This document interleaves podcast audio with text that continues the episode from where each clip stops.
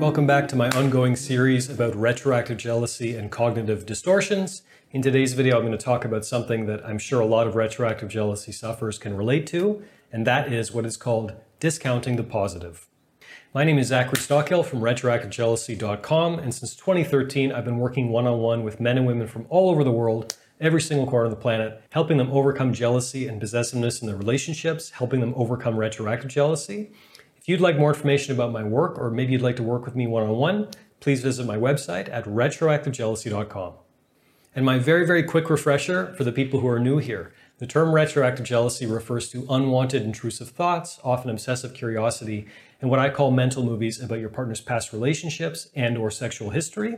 And the term cognitive distortions refers to unhelpful, counterproductive mental patterns, thought patterns we fall victim to that can really hold us back from being happy and that can contribute to things like retroactive jealousy, various anxiety disorders, and even depression. So, needless to say, the whole point of this ongoing series on cognitive distortions is to encourage you to start thinking a little more carefully about where you are falling victim to cognitive distortions in your own life. And in particular, if you're a retroactive jealousy sufferer, my hope is that this free series will help you start thinking about where you're falling victim to cognitive distortions as it relates to your experience of retroactive jealousy as it relates to your feelings about your partner's past. So, what is discounting the positive? Discounting the positive basically refers to ignoring or even invalidating good things that are happening to you in favor of only focusing on the bad. It's very similar to what we covered in the last video, which involved what's called the mental filter.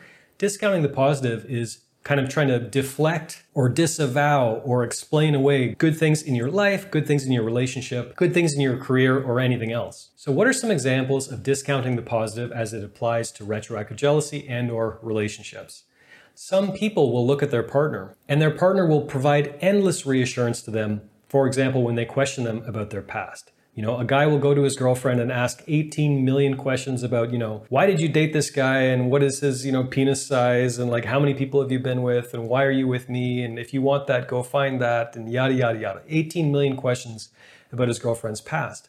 And often his girlfriend will provide endless reassurance and endless love and endless praise and try to prop up the guy's ego as much as possible. But in these situations, you know, her boyfriend won't entirely accept this validation or he might accept it in the moment, but then, you know, half an hour or maybe a day later, he's back to focusing and ruminating on her past, discounting all of the positive that his girlfriend just offered him. He might start thinking things like, oh, she's only with me because she has no other options, or I'm her last choice to, to find a husband, something like that. He's completely ignoring all the beauty and positivity in his life and in his relationship in favor of only focusing on the negative. Another example of discounting the positive if you're working to overcome retroactive jealousy. So, as I say endlessly on this channel, if you're working to overcome retroactive jealousy, and in particular, if you have a really severe case of retroactive jealousy, if you're racked by intrusive thoughts, obsessive curiosity, and mental movies about your partner's past, and you're kind of on the extreme end of the spectrum, if that describes you, you will encounter what I call bumps in the road.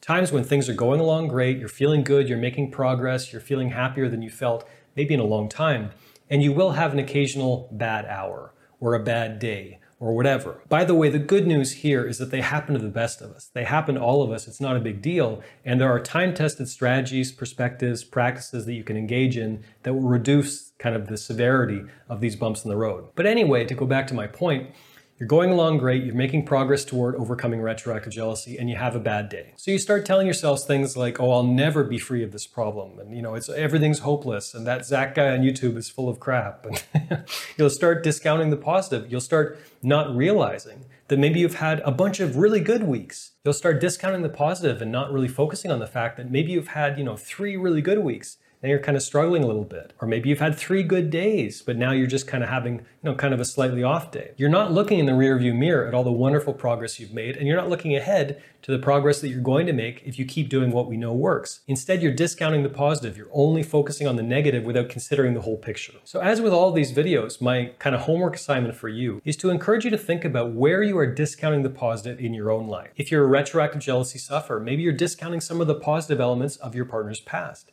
Maybe you're discounting some of the positive aspects of your present with your partner. Maybe you're discounting the positive in all kinds of aspects of your life. The point is think hard about where you are discounting the positive in your life and then start thinking about new thoughts, new perspectives that you can take on that are just a better story to tell yourself about these events, about yourself, about your partner's past, about your relationship. As I say all the time, so much of our happiness in life comes down to simply choosing to tell ourselves better stories.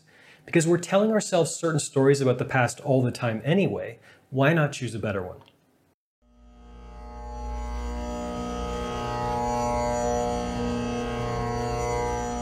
Thanks for listening to the Zachary Stockill podcast. If you enjoyed this podcast, please be sure to subscribe and leave a rating and review on Apple Podcasts or your podcast app of choice. To learn more about my work on jealousy, relationships, and more, please check out my YouTube channel at Zachary Stockill. For information about my online courses, books, and coaching service, please visit my website at retroactivejealousy.com.